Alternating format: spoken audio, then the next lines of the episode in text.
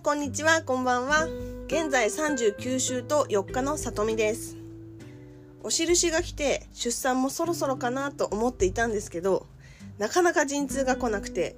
あれって感じで夫婦揃ってそわそわしてるんですけどまあ、こればっかりは赤ちゃんのタイミングになってしまうので急ぐこともないのでゆっくり待とうかなと思っているところです。今回はですね産後の準備について赤ちゃんの生活や出産後の体の変化についてお話ししていきたいと思います。周りの先輩ママさんからお話を聞くとやっぱり生まれた後が大変だよとよく聞きます。私も今お腹の中に赤ちゃんがいてお腹をグリグリされる程度であ可愛いなとか早く会いたいなとか思っているんですが生まれたら赤ちゃんのお世話を24時間しなければいけないなと思うと大変だなと思います。出産後はお母さんの体も万全に動けるわけではないですよね。会員切開や帝王切開の痛みがあったり腰痛や腱鞘炎で体の痛みがあったり子宮復古と言われる産後に子宮が妊娠前の大きさに戻ろうと収縮することでお腹に強い痛みが出たりします。出産直後は骨盤も正常な位置に戻っていないのでもうぐんらぐらの状態で赤ちゃんのお世話をしなければなりません、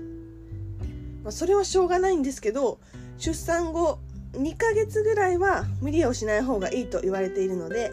旦那にもたくさん頼っていこうと思っています。なのでさっきも旦那と一緒に赤ちゃんの母乳やミルクをどのぐらいの量をどのぐらいの頻度であげればいいのか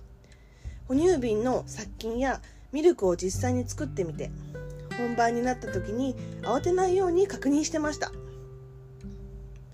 日中は1階で過ごすので水場も近くていいのですが私たちの寝室は2階なので夜中にももしミルクを飲ませる場合はお湯と湯冷ましを、えー、魔法瓶に入れて2階でもすぐ作って飲ませてあげられるようにしていきたいと思っています。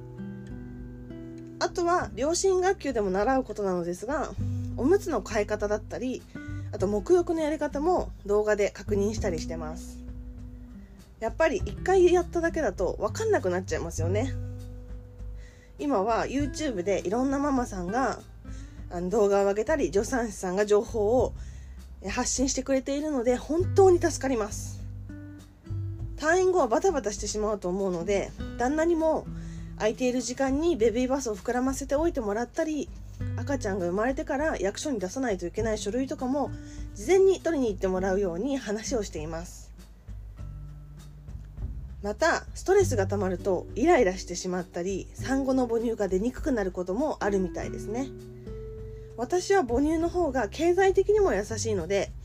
おっぱい体操とかマッサージとか、まあ、食事を気をつけることとか体を冷やさないようにすることとかいろいろ調べたりあの聞いたりして、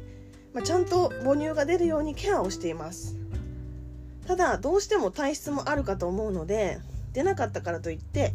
あの気持ちする必要は全然ないと思います。メーカーさんもたくさん研究して安心安全なものを作ってくれているので、まあ、赤ちゃんの栄養第一にねミルクを飲ませてあげましょうね。ちなみに旦那はですね私を寝か寝かせるために夜はミルクを作るって張り切ってくれていますね。またこの前もお話ししたホルモンの関係で言いますと出産後はホルモンの変化で前頭部の抜け毛が増える場合があるみたいです。あとは肌荒れや乾燥も起こりやすくなります。さらに出産後のママさんは精神的に落ち込むことはほとんどの人があるみたいです。でも一過性のことが多いのであんまり気にしなくていいと思います。旦那さんとも事前に話をしておいて理解してもらえるようにしておくといいですね。もしその落ち込みが1ヶ月とかずっと続くようであれば周りの頼れる人に相談したり病院を受診した方がいいです。このホルモンバランスを整えるためにはですねバランスのいい食事だったり、えー過度えー、適度な運動と睡眠あとはストレスをためないことが大切です。ということで今回は産後の準備について赤ちゃんとの生活や出産後の体の変化についてお話ししました。他にも赤ちゃんを抱き上げる時のやお世話をする時の正しい姿勢だったりストレッチ方法骨盤周囲の体操も今後インスタなどで情報発信をしていければと思っていますのでもしよろしければプロフィールから Twitter、インスタのフォローもよろしくお願いします。産後は初めてのこともたくさんあって不安な時も多いと思いますが自分一人で抱え込まずに周りの人や旦那さんにも頼ってください。私自身初めての妊娠で心配なこともいっぱいありますがこれを聞いているママさんやパパさんの力になれたらと思っていますのでもし頼れる人がいないよって人は教えてくださいね。赤ちゃんのお世話はお母さんだけの仕事ではないと思うので私も夫と一緒にね子育てを楽しんでいきたいなと思っています。それでは今日はこの辺でまた聞きに来てくださいね。バイバーイ。